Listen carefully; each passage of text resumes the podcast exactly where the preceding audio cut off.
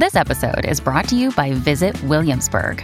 In Williamsburg, Virginia, there's never too much of a good thing. Whether you're a foodie, a golfer, a history buff, a shopaholic, an outdoor enthusiast, or a thrill seeker, you'll find what you came for here and more.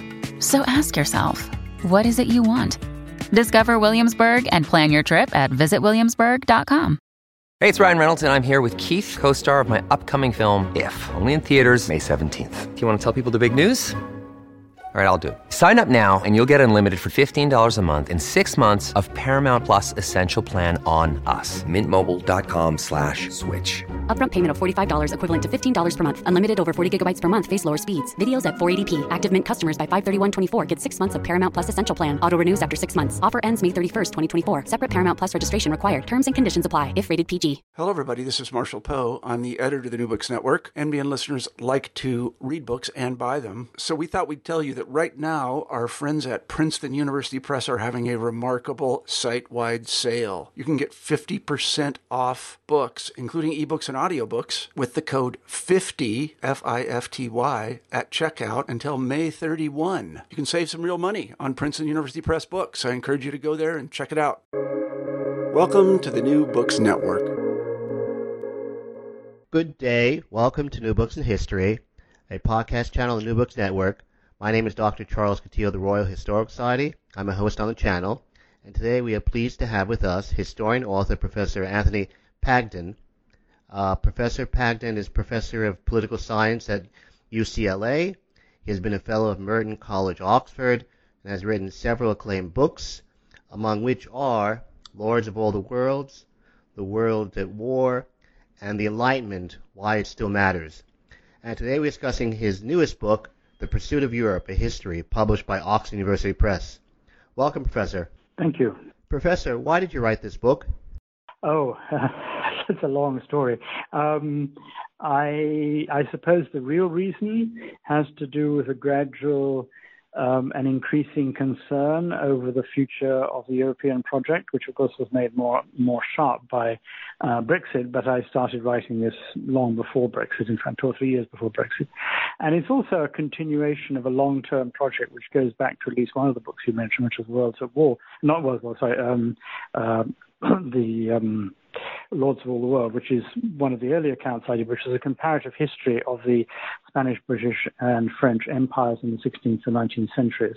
And it struck me that, that what was happening here was part of a longer process of the unification of a, or the, or the bringing together, unification is too strong a word, but certainly the bringing together of a political project or series of political projects in which all major European nations of Europe at one time or another were involved and that the empire was a key to that. In the last chapter of that book, I what I considered was various projects which took place during the course of the latter early part of the 19th century, both in the United States and in Spanish America, and in and in Spain itself, for a transformation of empire into federation. And that that also, of course, is something the British took up again in the 19th century.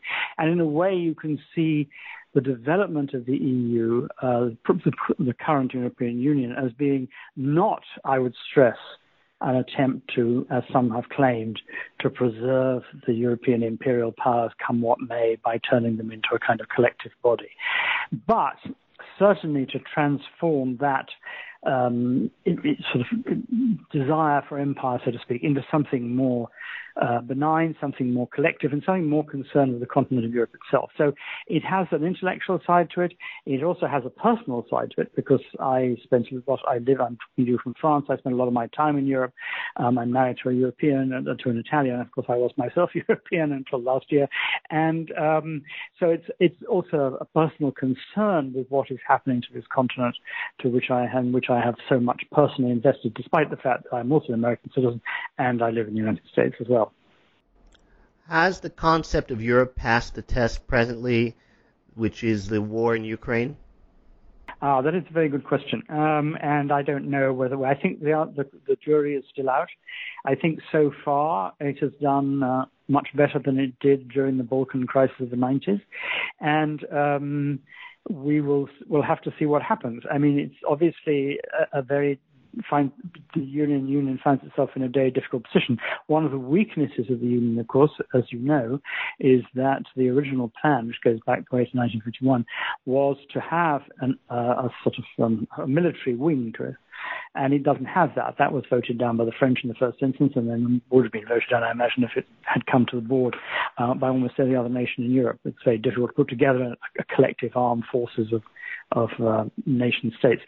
Um, and so what it looks at, and certainly this is what happened, this is what happened some months back, that um, Emmanuel Macron was calling for a revision of uh, this idea of a European defense force. So a greater sense of European independence of NATO, but also a greater role for Europe within NATO. So there's not really a question, answer to your question, but I think that the um, have have have has Europe played the part it should have played?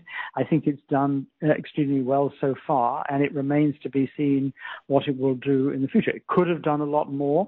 Whether by doing a lot more the results would have been for the Ukrainians better or worse, of course, is another matter. Why do you say that Charlemagne's legacy is deeply problematic? Well, I think that the uh, the the the problematization is goes back to what I said about this idea of a single unifi- a unifying force within the within the nation, sorry, within the union, uh, so that we have the idea of Charlemagne as an Holy Roman Emperor, an emperor and a Holy Roman Emperor, bringing together the entire continent under the umbrella of one sovereign ruler. This has all this has always been the problem. I mean, you go all the way back to the 19th century when the first sort of really serious projects for and at various levels and by various people to construct a, uh, a unified Europe, which then used the phrase United States of Europe, which was also used, I should say, um, in 1951 and, and in, in, in, the original um, charter for the coal community, coal and steel community. Um, this idea of the United States being some, the United States of America, was being some kind of model, and the idea then was we have a super state in a sense, um, and the super state will of course be run, generally speaking, by whoever it is writing the project. In the case of Victor Hugo, for instance, in the mid 19th century, it was of course France that you would have a super state, and the super state would have its capital in Paris, etc., etc. And that is precisely what the European Union has tried to avoid, and precisely what these projects of unification have tried to avoid.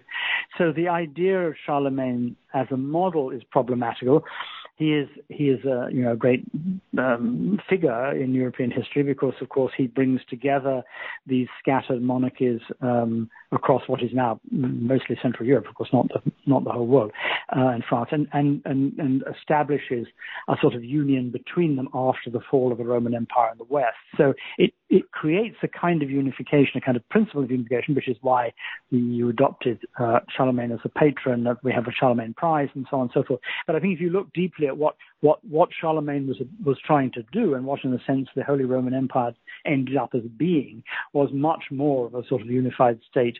Albeit in the case of the, the of course, the, they didn't actually succeed in achieving that, but that was always the objective. And I think as far as the EU is concerned, that's never really been, rather more than the reverse of that. It's been to avoid that objective. We don't want a super state. That is what is not intended to be. Why do you say that Kant, quote, left his mark on almost all thinking about the possibility of a future world order, unquote? Well, because Kant's Perpetual Peace um, was, well, first of all, it was extremely widely read at a crucial stage. It was taken up by the French Revolution as it translated into French, um, actually offered Frank, Kant was then pretty old and actually suffering from Alzheimer's as, well, as far as we now know, um, a position as a, as to write a constitution for the new French Republic. So there was a, already a sort of political background to it, and I think, but I think the reason why is it's it's been taken up and constantly taken out, it's constantly referred to as the last last instance, probably Gorbachev is referenced during the acceptance of his Nobel Peace Prize speech, um, is that um, Kant had seen what few others had seen. He isn't the first person, no one ever is the first person or anything, but had seen that in order to bring together a collection of states, and don't forget Kant was talking about the whole world and not about Europe. So this is a different sort of project in a sense. But he had seen that in order to bring together a collection of states, you those states had to have a certain um, juridical order in common. They had to have a political order of some sort in common, and that previously all attempts to unite Europe in or all projects to unite Europe, most of them have been fantastical, and they go right the way back to the uh, the latter part of the 16th century, and they'd all, of course, been attempts to bring warfare to an end, that these had all been um, based upon the assumption that you would get together very different sorts of communities, very different sorts of nations, with very different legal systems, and so on. I mean, there's a common legal system throughout Europe, but it's very, it's very, it's a very fine level, so to speak. But you bring republics, and you bring monarchies, and you bring dictatorships, and you bring baronries, and you bring all of these together, and somehow they'd all get on together, although they didn't share any common understanding and common set of views about what a civilization, what what a civitas, what a city is, what a what a nation is, what a what a state is, etc. Kant understood that that wasn't going to work, and that, um, it, that the only way to make it work, to make this bring this body together, would be to ensure that all of them subscribed to what he to one single political juridical political system, and that was what he called representative republic. And it was one which, of course, looks very like, although in many respects his conception is not like that, but it looks very like a modern form of democracy. So it suited, of course, later generations, post-revolution and post-French generations very well, as to say, as part of, as it were, what has come to be called the democratic peace theory, that if you have you know, a, a group of uh, um, um, of, uh, of states, and all of them are in some sense representative to monarchy, democracies, or at least they all adhere to a single set of a single body of law, which is representative, a political system is representative, then they will not go to war with one another, and they will be able to come to accord to one another, and they will be able to create what Kant saw as being a universal. He never talks about it quite as a federation because he uses very many terms in different places. He does talk about a Völkerbund, which is a bond bond of peoples, and um, and, a, and, a, and a cosmopolis and a, an alliance and so on. But these various terms don't, because there's nothing very precise about how those fit together, won't matter. What matters is that all of these will share this common body of, of uh, I don't hesitate to use the word values because it's really a, a, commitment to a system of law. It's a commitment to a system of rule. It goes beyond the, the simple sharing of, of, of, of, sort of individual values. That this will this will allow states to come together in such a way that they will form a union between themselves, and gradually that union, in his view, he doesn't actually explicitly ever say that's going to start in Europe, but one assumes that that's what he had in mind.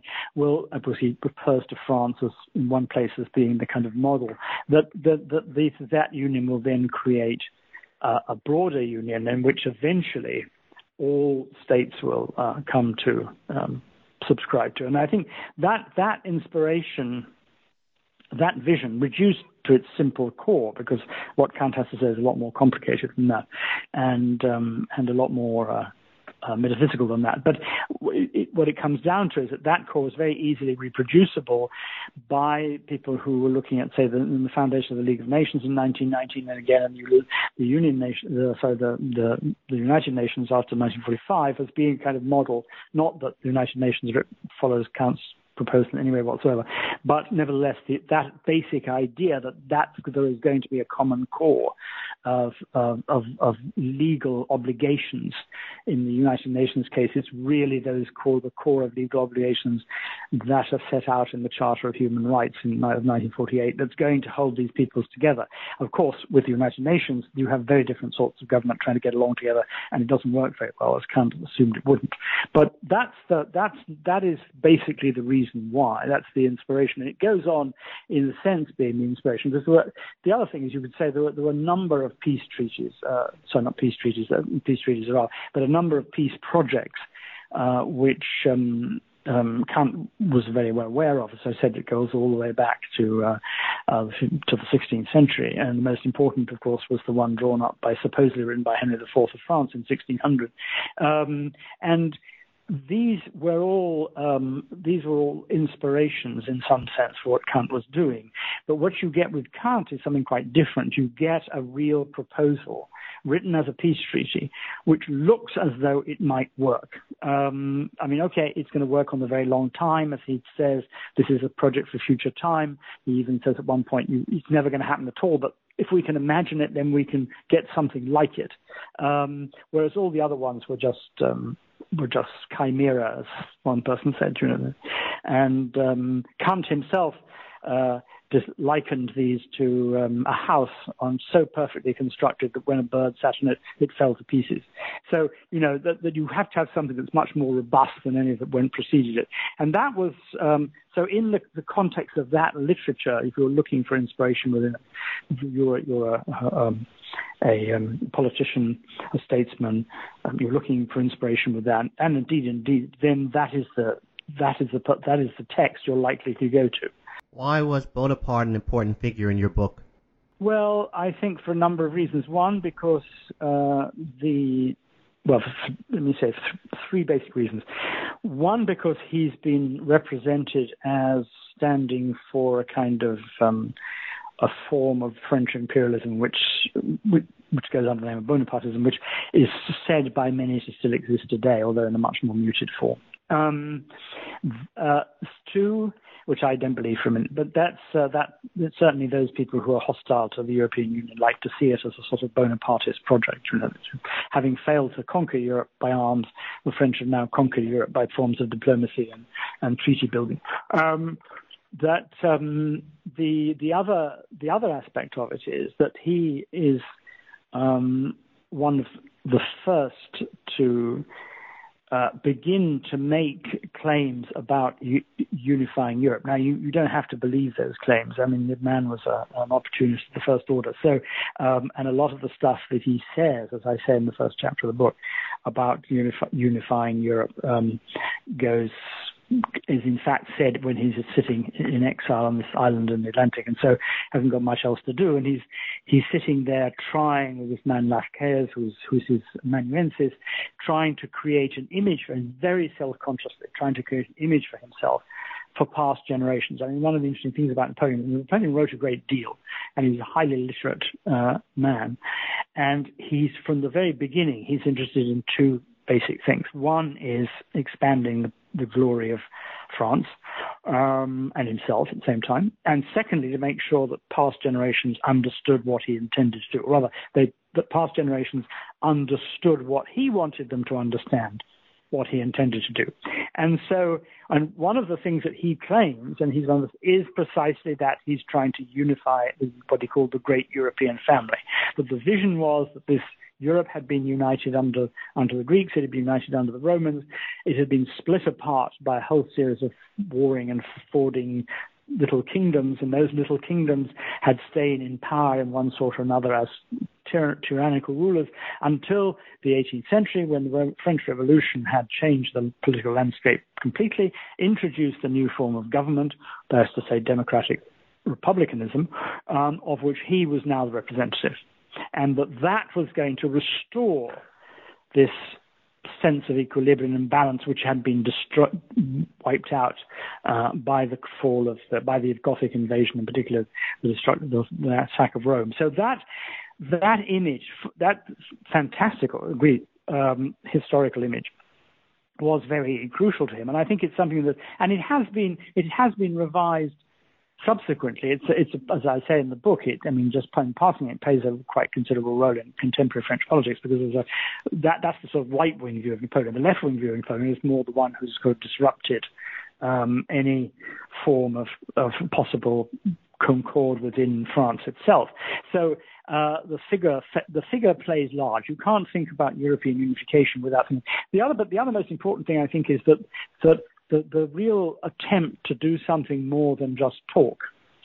Um, and not that I'm against talking, because I'm, that's what I'm interested in, but um, and writing, uh, but actually to create a project starts with the fall of Napoleon. So Napoleon, malgré Louis, brings into play something which does that's the third of the, the, reasons. And this third reason is that the fall of Napoleon brings into play two things. It brings into play one, the recognition by those powers that managed to defeat him that whatever happens afterwards, despite their attempts to turn back the clock, to go back to you know, all the way back to before 1789 and create another Europe of, of consolidated monarchies at war with one another. They recognize that isn't going to happen, and that the monarchies that follow in the 19th century are going to have to be different. The ones that survive are going to have to be different, first of all. Then they're going to have to cooperate with each other to a much greater extent than they did in the past. So the consequence of the of the getting together, the bringing together of these forces, which uh, which of course interestingly include Russia for the very first time, which um, have been um, instrumental in bringing down Napoleon, instrumental in creating a new European order, will now, as it were, collaborate with one another. And so you have what starts what is thereafter called the Century of Vienna, um, because because of the Congress of Vienna and the great power, the concert of the great powers in there, which is seen by many, not by all by any means, but seen by many as a kind of European unification you know, there are, there are various um, foresighted, most of them are diplomats of one sort or another thinkers who think, okay, well, this is this is the beginning of something. This is really the beginning of a unification. The the, the great powers are still independent great powers. They still the idea that you could bring France, Germany, uh, because Germany doesn't exist yet. But you can bring France and, and Germany and, uh, and, and and Russia in particular together into some sort of uni- union is for is, is outrageous, completely impossible. But it's the beginning of the possibility that you might think about at least a, a, a treaty arrangement between these groups, which will somehow bring an end to warfare, which of course within Europe, which is what's crucial, bring greater prosperity to Europe, and eventually create a system of alliances between Europeans, which will bring into being if not a European Union, if not a single republic, but certainly as some kind of coalition of powers. And the Century of Vienna is called, called that because, of course, the, the view, and it's not entirely true, as I say in the book, I mean, the view is there's no war between 1815 and 1914. So it's 100 years of perpetual peace created out of the ruins of the Napoleonic imperial project, created by this unification. Now, there are in fact lots of wars, of which Crimea, of course, is the most important, and not to mention, of course, the German German invasion of France and um, and the creation of the German Second Reich. But um, there was the, the wars were nothing like the same scale as the Napoleonic Wars. They were nothing like the same scale as the First Years' War uh, in the 17th century. Um, and so it was, in one sense, it's legitimate um, to think about this as being a period of peace and, pros- and relative prosperity. Of course, that all falls apart in the 19, in, in, with, with, the, with the Great War. And what comes after that is completely different. And what comes after that, there's no trace of Napoleon at all. The other thing that Napoleon left behind, um, which is crucial and survives to this day, is um, the motivation, because it wasn't his construction at all, the motivation for nationalism. I mean, na- nationalism is what, in a sense, had led to Napoleon's destruction. And um, most thinkers at the time recognized this, that if it hadn't been for Napoleon, these nation states that were that came into being in the course of the 19th century and the beginning of the 20th century, um, which fought for independence, those states I mean, it was, it was Napoleon's attempt to, as it were, sub- subject them, Poland, for instance, or Italy, rather than um, simply free them as independent nations, that led to the creation of modern nationalism. The creation of modern nationalism obviously has many other reasons, many other motives behind it. But one of the things that made nationalism, as to say, the ideology of nationalism possible, was paradoxically the resistance to Napoleon. So that is why I think that's the point where one starts. I don't want to suggest, as some um, as I say, some people on the French right have suggested that, in fact, you know, the EU, uh, modern Europe is somehow a sort of legacy of Napoleon, creation of Napoleon. I don't think it's all. It I think the very reverse, the very reverse is true. But Napoleon did, as it were, um, both set a possible agenda, which of course was never followed through, but also by creating these conditions um, by being defeated, his very defeat by creating these conditions made it possible to think a hundred years later, which is really when it all starts, with the Great War, uh, which is the last great, second great conflict between the European powers, although of course it's also a conflict worldwide as well, um, of a um, of a possibility that really there might be something in the future that could be called a European Union. What is the difference in the book between primordial nationalism and civic nationalism? Ah, well, uh, the the, uh, the difference I try to make here is that that, that nationalism nationalism goes, and there's a, I should say first of all that the, this is the, the, the debate about this is ongoing and it's never likely to come to an end, and it's it's very difficult to pin down anything very precise or come up with any very clear theories. But in short, nationalism began in the 19th century as a nationalism, not just not the nation. The nation is a much older construction. A lot of, I should say, this is a parenthesis, but a lot of the uh, theorists of nationalism take um, start, as it were, in the 14th, 15th, 12th century, um, as though nation and nationalism are one and the same thing. They're not. And I think that when we talk about the ideal ideologies of nationalism, we understand today by that we recognize the day by that. We don't really go much back before this period of 1815, this period of the collapse of the Napoleonic Empire. That is not to say for a minute that the great powers of Europe, the great nations of Europe, the great nations of the world for that matter, um, don't have a very strong sense of themselves as nations long before that they do. But nationalism quite that. Nationalism is a drive that has that says essentially that there is one space, one people, one religion, one language, one law, um, and um, and that belongs to this particular plot of land. It's commensurate with this particular plot of land. If you look at the nationalisms of, of the past, they combine certain bits and pieces of that. But um, for instance, the question of being of territories and borders doesn't really enter into it. It's really that's what begins in, in, in the early part of the 19th century. So, and that nationalism it's as it's pushed pushed forward, and the two figures I drawn on in the book are, in a sense, the major ones are Giuseppe Mazzini, who is the Italian architect of Italian independence, and though not a great theorist in his own right, because he never wrote a substantial major book, he wrote endless pamphlets, was looked upon by contemporary Europeans as one of the great thinkers of the age, particularly on this matter. Um, and um, and and uh, Johann Gottfried Herder, who was a German um, writing really in the aftermath of Kant, not not in, uh, long before Napoleon, of course, in his case, but um, they set set up this idea of, and, and Herder's nationalism is, is, far more primordial, as we would put it. I mean, much more concerned with the idea of a folk, of a people, of a of a space, and so on. But the important thing about both of these forms of thinking about the nation and that, what nationalism is, is that they're not national, naturally antagonistic to other nations. They fit quite nicely into actually into, into with with Kant's own project because Kant's project was to bring together all the nations of the world, but bring them together as nations.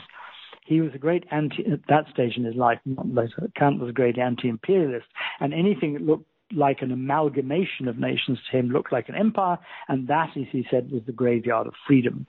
So to have a, a, confederation, you had to make sure that each, or rather, uh, to have a grouping of states together, a cosmopolitan order of states. Those states all had to be independent states, great states. They all had to have an independence together. What they had to do was to share a basic set of common beliefs and common interests. So that was the, that was the notion. Now, what happens to this, of course, is that and that the story is, and, and the very way of taking this, that this gets taken up, particularly in, in 19th century Germany, and particularly by starting with Hegel, who have transformed and the greatest he is the greatest theorist of the state that's ever lived. I mean, he thinks of the state as something quite different, as a sort of as, as a as a as a transformation of the human spirit, as something that exists as a way of making humans human and that so it transcends these other forms of and he puts together this idea of the nation with the which is with the state which is the, the construction of power, the body of power that goes with the nation and creates what we think of as the nation state. Now, that nation state, conceived by him and then by, in vulgarized forms, by a lot of his successors, and they are more influential than he is himself, because if you read him carefully, you see he's not saying a lot of the things that they claim he's saying. Um, they believe that this is uh, that there is these sort of primordial units, uh, human units, which are called um, nation states. These nation states um, can only exist in conflict with one another. That's part of their their need. The question of the other, which has become so dominant in rather sort of vulgar political thinking that you need another in order to be someone. So you have to have an opponent, you have to have an enemy. Um, this is taken up, of course, by Carl Schmitt during the Third Reich in, Nazi Germany. So you then have this idea that, that we are the single primordial nation. All other nations, in some sense, are our enemies and our opponents. And that's the much comes much closer to being what modern nationalism. There is there are a lot of um, um, a lot of opponents to this view, I should say. I mean, I'm giving you a very, very simple view of it. But the kind of nationalism that has driven um, the populist parties of the right and of the left, I should say, in Europe today, the kind of nationalism which has driven Brexit, uh, the kind of nationalism is, which is opposed to this larger unification of peoples, be it on a European level or a global level. That nationalism, I think, derives from this late 19th century German version, is, is much bowdlerized and, of course, greatly strengthened uh, by National Socialism and fascism in the 1920s and 30s. And of course, as a consequence of that, it's now become uh, you know, unacceptable. So um, unacceptable for all but extremists on the far right and the far left. So that is the distinction. I think you could say we could have a nationalism which says, yes, we have to respect people's national boundaries, we have to respect their national interests. You know, we have to think about how small a unit is the state going to be. Um, we have to think people have things in common and so on. We can do all of that. Um, while at the same time belonging to some greater order to which we um, uh, are beholden. And I should say, and this is your next question, that um, this is also very closely linked to the question of sovereignty. And that's the crucial issue. That becomes the crucial political issue uh, with modern nationalism. Uh, for the reasons you just uh, described, is that why you refer to Mazzini as the quote, the single founding father of the EU, unquote? I think I say that I haven't got the text with me, but he could be so considered. Yes, um, that uh, I mean, he didn't. He he has he has a, talks about the, he has a pro, he has a text which talks about the United States of Europe, um, and there's one way you could say that. There, but again, this is not is not his phrase. Uh, that goes back to the 18th century. Um, but um, I think that the kind of vision that Mazzini has, and the vision that Mazzini is recognized as having by those who read him at the time, because as I say, he was a very widely read, very influential person, um, would be considered to be the closest thing that one can think about it. Uh, founding father, not of course in the American sense, of, or, or, indeed the European sense of the term, but the inspiration behind uh, what was going to be. Is also, of course, you know, it wasn't just as I say, it's not just for Europe. It's it's a broader sense. Um, the um, you know there's a broader sense of the of the of the uh, of the of, of, of, his vision which goes beyond Europe. But he's primarily concerned, of course, since he's primarily concerned with Italy above all, with with Europe. But the the, the many passages where he talks about you know the world. We think about the whole of the global unit. Eventually, the globe will be organised along some sort of similar lines. But yes, that's uh, that's if you're looking for a single inspirational figure or what should be the inspiration behind it, then that's the one you might choose. How did the concept of the extra European empires impact on the European idea before 1914? Ah, well, that is a major question because that is, uh, as I was trying to say earlier, in a sense, um, one of the things that transformed the um, uh, whole way of thinking about um, Europe. Because it, first of all, first the first thing is to bear in mind that, as I say in I think it's chapter four that the um, what happens after 1815 is uh, uh, that the um, Europeans cease to fight each other and they start fighting other people overseas. So they, they the, the energy, so to speak, that went into into internecine warfare within Europe now goes into creating external empires. Now, that it's not that those empires didn't exist before. Clearly, it would be absurd if they start in the 15th century.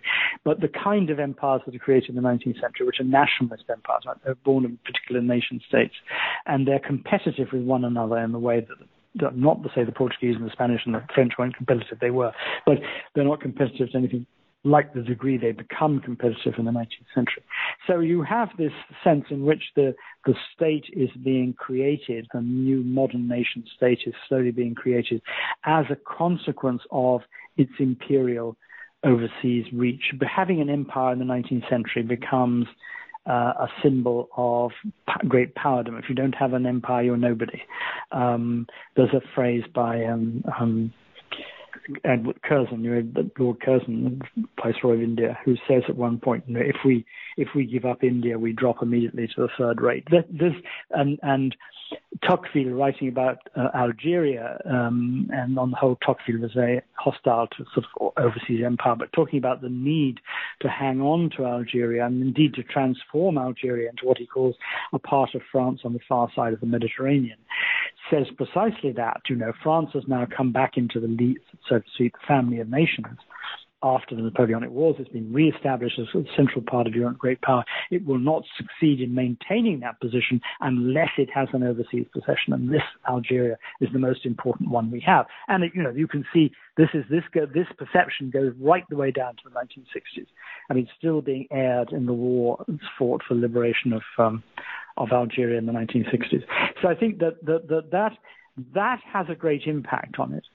Um, of course, what the um, the other side of it, the other side of the story is that the, the, the Great War is a war between empires. So it's not just wars within Europe, it takes place outside Europe, Europe as well. And of course, it brings in former European colonists, such as most importantly the United States, into play.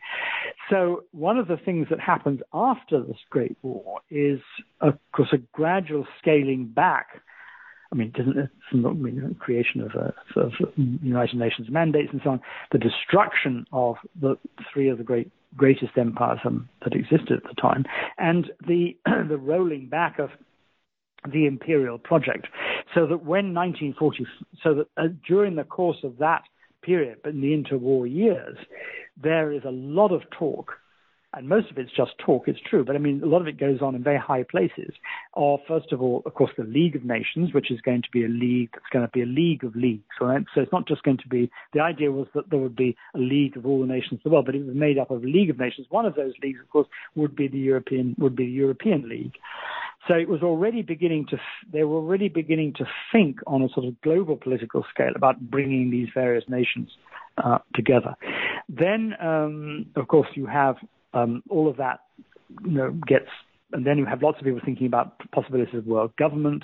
Um, this is a great period of um, reflection, and, and, of course, the rise of federalism. Federalism as a project becomes uh, very important um, in, in, in, this period. And interestingly, not, not just within Europe, but also outside Europe. And a lot of the places which become subsequently decolonized, most crucially India, uh, begin to toy with the idea, which is then overruled in the end, of creating a new independent India as a federation and not as a nation state. The nation state is what has created the problems in the, 20, the 19th century has created the empire, it has created the Great War, and therefore we need to find an alternative form of political arrangement.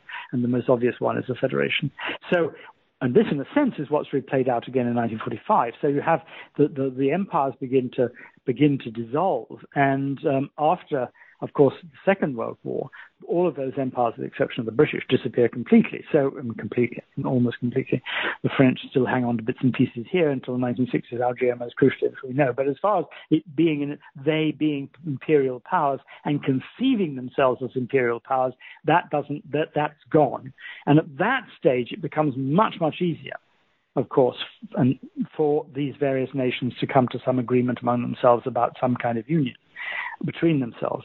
Because so long as they're competing ne- imperial nations, which they are throughout the 19th century, they share a lot in common. They speak a common language. They try to establish a universal uh, world order in which they're all going to participate. The creation of international law is part of part of that story, which I also try to tell in the book.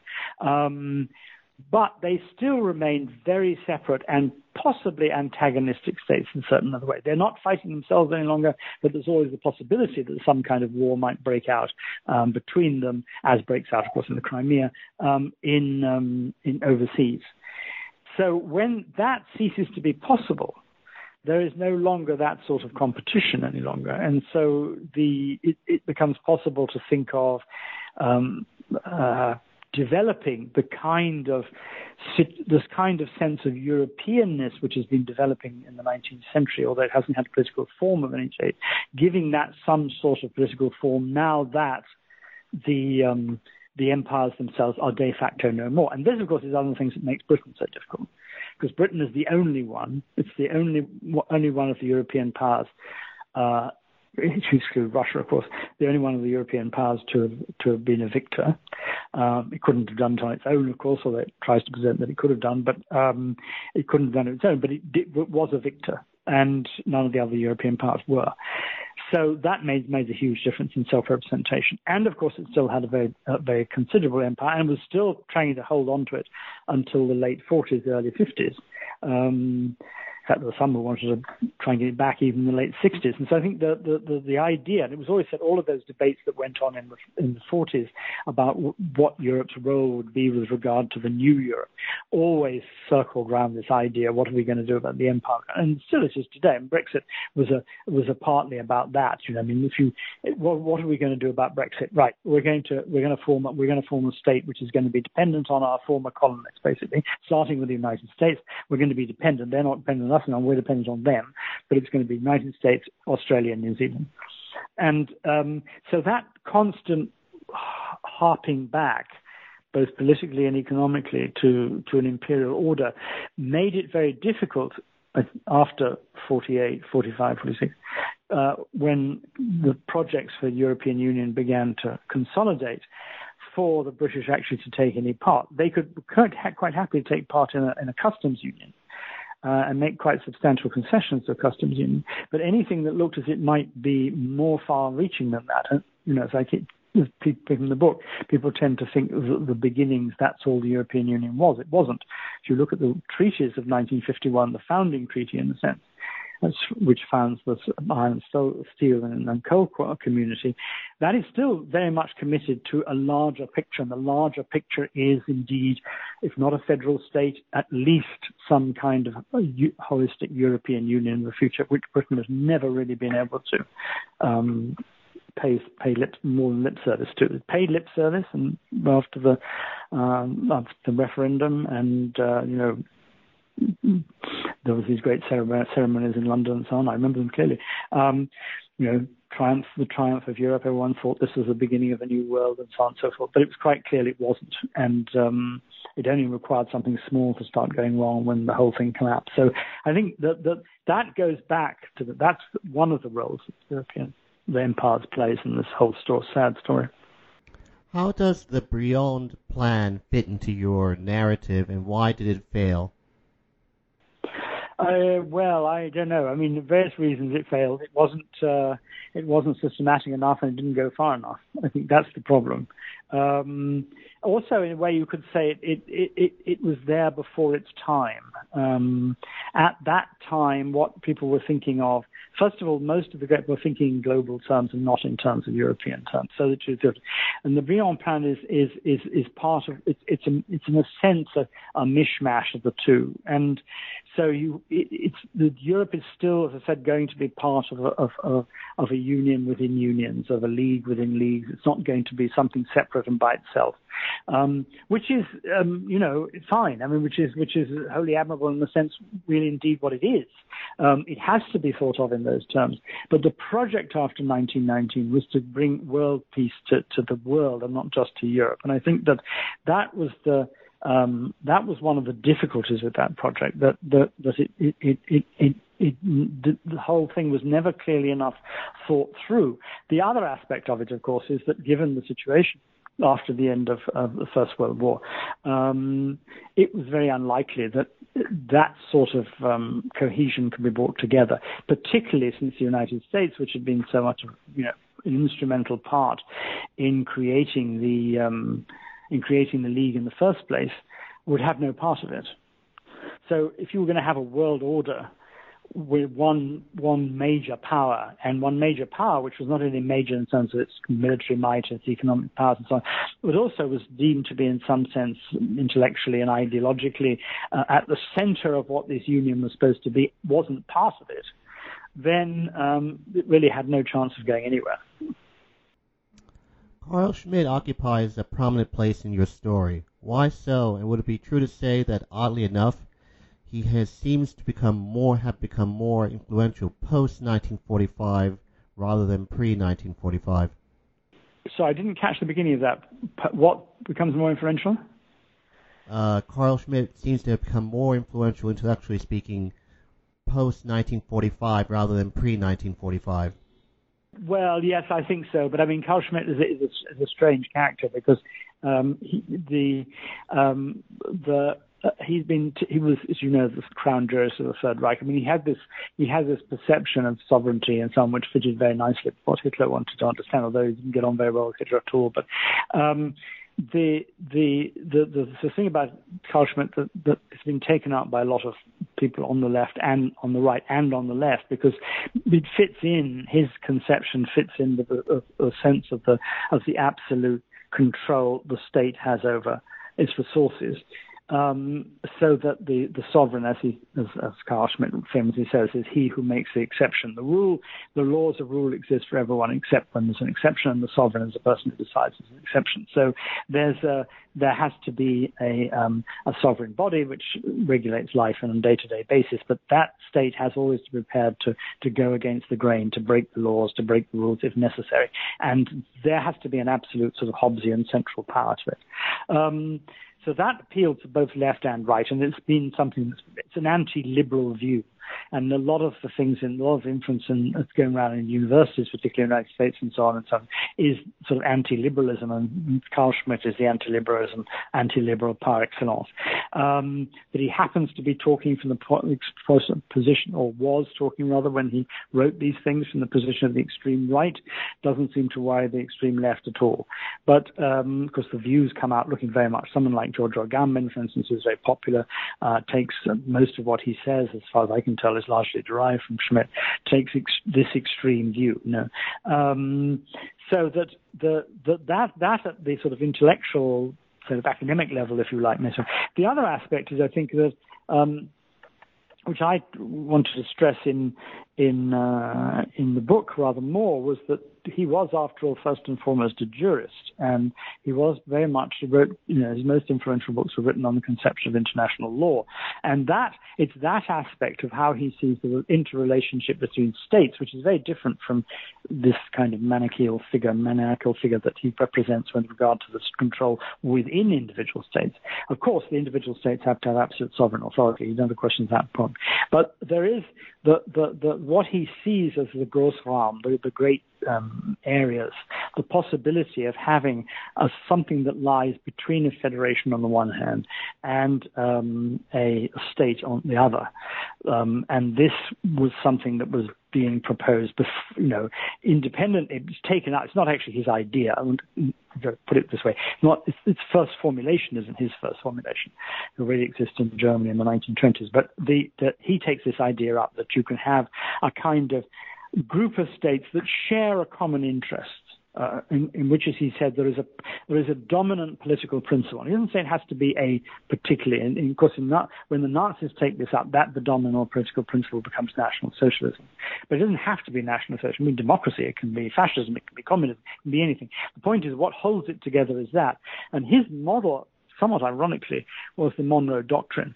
But he believed that the Monroe Doctrine was what the Americans were trying to get at. The Americans were trying to say, look, we, we have a, an area of control, of, of influence, which reaches all the way from Canada to uh, Chile, um, because this is the, the Western Hemisphere. We are the most powerful state in the Western Hemisphere. We don't govern these states. We don't tell them what to do. But we have a, a considerable area of interest over their actions and behaviors. We form leagues with them. We assist them in times of difficulty. And crucially, we make sure, in the case of the American case, and this, of course, is Alexander Hamilton's view as well, we keep the Europeans out. We don't want any any any attempt at reconquering the Americas. The Americas are independent, and um, he thought this was Schmitt thought this was a model that could be become something in Eastern Europe, right? Not West. He wasn't thinking of East Western Europe, nor was nor of course was Hitler. This is something that could be be applied to Eastern Europe. Um, so the Nazis, the Germans would have, they wouldn't have total sovereign uh, imperial control over them. That wouldn't happen. Um, that's of course what eventually was attempted, but that in the first instance was not his vision. His vision was much more indirect, that they would be a sort of, you know, guiding power um, and that, but, but it would be crucial, and this goes back again to Kant's view, it would be crucial that all of these states shared what Schmitt called the same common um, political principle. Um, and of course, in the American case, the idea was that was going to be democracy, and in the German case, it would have been National Socialism. In the Russian case, which is not unlike what I mean, Putin doesn't talk in these terms because he doesn't know these figures and he's not alluding to this history. But a lot of what he's saying sounds quite similar to that. And uh, again, there it's some kind of odd form of neo-Christianism that's coming out of the revival of the Orthodox Church and the reconstruction of the uh, uh, of the old um, Tsarist empire. But that sort of that sort of image, I think, is what makes um, um, how vague though it might sound, um, Schmitt quite interesting. Why did your self-evidently correct and true statement that Islam is not a European religion come in for criticism? Oh, uh, yeah. Um, I don't think that it was said in the context of that being a. Uh, a I don't think it, it's not a formative. I mean, there are Muslims in in Europe, but let me get straight one thing straight about that. Europe has a strong Christian antecedents to it, but Europe, the European Union is not a Christian ent- entity, right? It is a, a, a, wholly secular body of states altogether. It shares, because the European culture is steeped in Christianity, a number of things in common with Christianity. That. It also diverges very markedly uh, from Christianity, both in the past and today. The most obvious being the question of the status of women, which is crucial to the EU, crucial to the way that the European Union sees itself, and is still, of course, you know, um, um, betrayed by most of the churches, not all of them, but certainly by the Catholic Church. So there's nothing there's nothing Christian about it. It's, I've made tried to make a point in that thing that one shouldn't overlook uh, the Christian formation of it, the ways in which this went into the building of it. But it has been in the process uh, entirely and utterly secularized. So that, um, and, and because a lot of the, the, the the Christian bits that it chose to emphasize were already secularized in the, in the, in the 18th century. Um, so that Islam, the claim that was being made there was that Islam was was a, in some way a formative religion. This is the, the objection to that particular comment that was made in the creation of it, in the sense that it had existed for many years in the south of Europe. And I think that that is quite wrong. I mean that that you can that you know that there are there are certain ways in which you can accommodate yourself to Islam, okay, but there is there are that it, but it's not easy, and it's not easy because Islam does not. If you're if you're if you're a true Muslim, you, you do not accept the distinction between the between the, the secular powers, church and state, so to speak, the secular powers and religion, the religious powers, and you do not accept certain basic things that we would consider to be, and the Europeans consider to be basic human rights. One of them, of course, is the total independence of women. So that is what makes it impossible to think of it as a European religion. Right? It played a part in the history of Europe in the in the 14th, 15th century. True, no one would never deny that, and that was crucial in that sense. But it isn't hasn't been any more than Judaism has been, although Judaism in a sense is it, you know, it, because Judaism is the root, the root of both Christianity and Islam, it has obviously has had an indirect role. But you know, I don't think that Judaism, if you wanted to set up a strictly Orthodox community in in Europe, that you would be actually, in way, some sense, fulfilling a, a European perspective of how life should be lived. Um, so that that was the that was the point of that comment. Um, that one of the problems with with with uh, bringing on board Turkey, for instance, was that in the 19 uh, uh, when this the whole project for include expanding Europe to possibly to include um, uh, Turkey in the 1990s started before um, the takeover, as it were, by these parties of the, of the Muslim right. Um, before that happened, then um, you know this was something that a lot of people were very much in favour of. And as, as, I said in that book, you know, Sarkozy was against it because he saw it as being he was the one who saw that that this was a Christian state, uh, Europe was Christian shouldn't be allowed in, and that was taken by some people to believe. I wasn't endorsing Sarkozy's matter at all. And if you read if you read the Worlds at War there's a long passage in there saying why, which was written, of course, in, in, in the, uh, 2005, but why it was essential that Turkey should be part of the European Union. Um, but that was the other Turkey. That was the Turkey of Ataturk, right? Um, and the Turkey that had come out of the First World War and had been there during the Second World War. So that is the Turkish People's Republic, and that that is something quite different from the kind of Turkey that is emerging today. So I think that I would say no, it is not a European religion because it doesn't bear those fundamental traits, which is essentially the, the set of you know, values that um, enshrined in a sense in the Charter of, of, Human Rights, and also this crucial distinction that the, the, the, laws that govern the state are the laws made by man for man, and no beliefs, false, in my view, all religious beliefs are false, but no beliefs that have any bearing on the, in the subject that do not come from a universal human consensus are to be accepted. Why for you was Brexit an event foreseen? Sorry, I didn't catch me. The line goes all fuzzy. Can you repeat that? Why for you was Brexit an event foreseen? Oh, because if you go back, if you read the in, the in the book, I mean, if you go back to the very beginning of 1945, I mean, you can see there's already a um, uh, a hostility towards this, the idea of, of, of being part of Europe. Um, but then, as I said, this is, you can look at the history of it. That it's, in a way, Churchill's famous speech where he talks about you know, a, a European um, United States of Europe, which is um, going to be is going to exclude Britain. That Britain I mean, Churchill had this, this vision of uh, Britain being part of a world in which there would be the United States, there would be the Britain and the British Empire. Of course, he had no vision of the British Empire collapsing, which would be work hand in hand, and they would work hand in hand with the European Union, and then there would be the Soviet Union, would be the, the, the, the, the other on the other side of the Iron Curtain, and that's how the world would be organized. And Britain would play a crucial role because Britain would be a mediator between this new European power, which would be the EU, and on the one hand, and and uh, and the United States on the other. But um, that never came about because Britain's power, you know, diminished its astonishing speed after the end of the Second World War, and um, as you, what you know, I mean, the whole geopolitics changed completely during the Cold War. But that was his object, and I think a lot of people within Britain, British um, sort of directive uh, held to that idea that they were all in favor of the European Union as long as it didn't involve them. Then later on, you get a more, uh, you know, more, as it were, amenable view to having being part of a customs union. But the brief period um, under Edward Heath, when you know Britain actually went into and accepted them uh, and became fully fledged part of what would eventually become the European Community, um, was you know again uh, very short lived, and in, in Britain has never all sorts of levels in which it has never ever um, shown uh, really great interest in what's going on. Um, and uh, what's what Europe does in, in, in what's happening. I, mean, I know that interest in what's happening in Europe in all European countries is low compared to what's happening locally, just as you know national elections arouse much less interest than local elections and so on.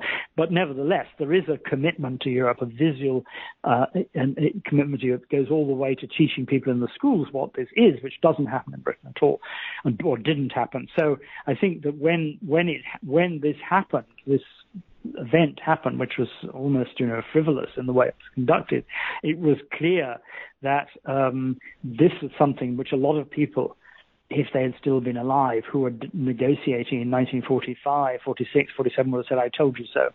You know, this is if you go into if you do this, you're going against the country's history, you're going against its sense of itself, you're going against its needs and everything. We don't want to be part of Europe, we don't want to be part of the Euro- Union, etc., etc. And therefore, we uh, um, in that sense, it was a death foretold. Yes, I mean certainly, I think it was. I mean that was going to be the consequence. I didn't. That doesn't mean that I thought it would happen. Um, and um, I, like many people, I at the time didn't believe that this was going to be uh, sufficiently. It was sufficiently coherent that there were enough. Put it this way: there were enough people who knew what the consequences were likely to be. Um, who would vote yes, stay. And the people who were voting against were so incoherent and so ignorant of what, um, for the most part, obviously not all of them, but for the most part, were so ignorant of what they were voting for that they probably wouldn't bother to vote. So you'd have an extraordinarily low turnout and a very narrow a Remain margin, and then Cameron would have got essentially what he wanted, and that would have been the end of the story. As it was, it tipped very slightly in the other direction. But I think it was foretold, as I say, because you, all sorts of levels, the commitment of Britain to the to the whole European project has been lukewarm, at least to say the least. Are you a Euro optimist or pessimist? No, pretty much an optimist. I mean, you know, states come and go, wars come and go. You know, I mean, nothing's perfect. Everything works out. You have to be prepared of what's uh, what we're getting. But I think it's survived for a very long period of time. It's brought immeasurably uh, wealth to people who would not have otherwise had it. Um, it's still doing that.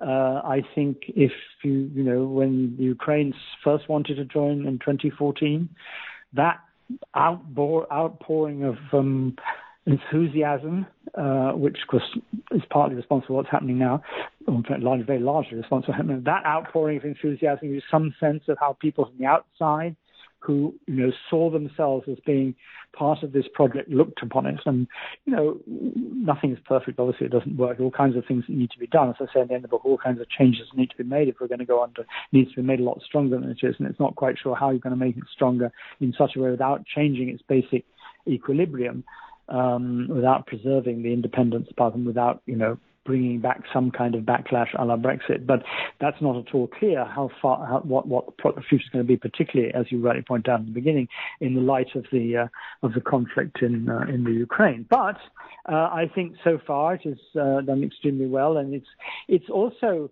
in ways that you know we people don't really notice. Um, it, it, to, one thing that's been mentioned many times before, but the general public doesn't really passion. The EU operates an extraordinary, powerful, systematic, and effective uh, system of regulations across the world. Because if you know, you can't get away with uh, behaving badly in the EU if you're a major company because you, a lot of your business is going to be done there. And therefore, if you can't get away from that, then those regulations reluctantly are then taken up by other states. So quite by, you know, quite without any noise, without any you know, without any force being exercised, these things that say no, you can't, con- you know, you think about the suits that have been brought against Google and Amazon and so on. You can't behave in this way. Um, seems as a source of regulations which simply don't exist in the rest of the world. And because it's they're universal regulations, those are they're, they're transnational regulations, not just within one single state. Their effect is enormous. So I think there are all sorts of there are all sorts of hidden. that's just one of them. There are all sorts of hidden ways in which this project I think, is not only uh, destined to go on growing, because um, I suspect that the outcome of the, I may be talking through the top of my head here, but let me do so briefly, since it's the, I gather we're coming to the end. Um, the end of the U- war in Ukraine will probably be the surrender of the Donbass region to Russia, because it's predominantly Russian anyway, and the Russians have been you know, using this system of voluntary or semi-voluntary migration uh, which the Turks used, the Ottomans used as well, and the Chinese use to secure frontier regions. They've been doing that since Peter the Great. Um, so it's predominantly a re- Russian region. That, that will become part of Russia.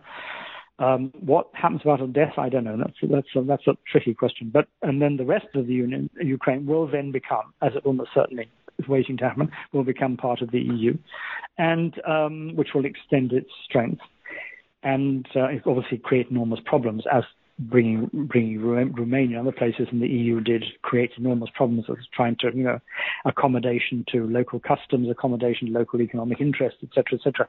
It's not an easy task going from being a sort of pre-Soviet former Soviet state into being a member of modern uh, European democratic union. But still, it, it can be done. It does happen. If you look at what, if you look at what, uh, going back further to the 1990s, you did look at the impact of the EU had on the democratization in, in, in Spain and Portugal in the 1990s. It was massive. So I think that those are examples of what, what happens. And, and Eastern Europe has been less good an example than that, and what's happened recently in, in Hungary and, and Poland. It may the, the outcome of this may bring Poland and Hungary more into line. The un, union needs strengthening in all sorts of ways, and as I say, the problem about it is how to do it without turning it into a super state. But I think there's a there's a model there for the future, and I think there's a model there for the rest of the world too. I mean, it's the first, I think, of. Uh, I mean, I won't be alive to see it, obviously, but it's the probably nor will anybody listening, but it's the first of a step towards, as it were, something that looks very much like what Kant had in mind at a general level a unification, a unified world of unified states brought together into perhaps federations of federations, a fe- world federation of federations, put it that way. Um, and, uh, and if that happens, or anything like that happens, then the EU will have been the first step. If you wanted people to take one thing away from your book, what would it be? Probably that, actually. Um, this isn't. Uh, this is an ex- well. This what I what I what I really say in the beginning. This is a this is a project. This is an ambition that has been going on for a long time. Uh, this is a dream, if you like, but it's a dream with a with a possible reality. And I think that that if you look at it, if you look at the intellectual history, which is what this book is, a history of how people have thought about it, how the aspirations they've had, the desires they've had, the ambitions they've put into it, the things they've tried to achieve through it. If you look at that, you will see that humankind is capable of organizing itself eventually into into unions of, as the uh, the image on the cover jacket uh, is uh, is attempting to uh, uh, point to of of a union of peace and justice. One of those figures is peace, and the other is justice, and that is what matters. And that, that the only way to achieve that is through some kind of larger, complex, detailed union around a set of common values, a common set of common interests, obviously, a common values, a common legal system, and a, a, political order which is shared by all. On that observation, I would like to thank you very much, Professor, for being so kind as to speak with us today. This is Charles Coutinho. You've been listening to New Books in History, a podcast channel on the New Books Network. Thank you, Professor. Thank you very much for having me.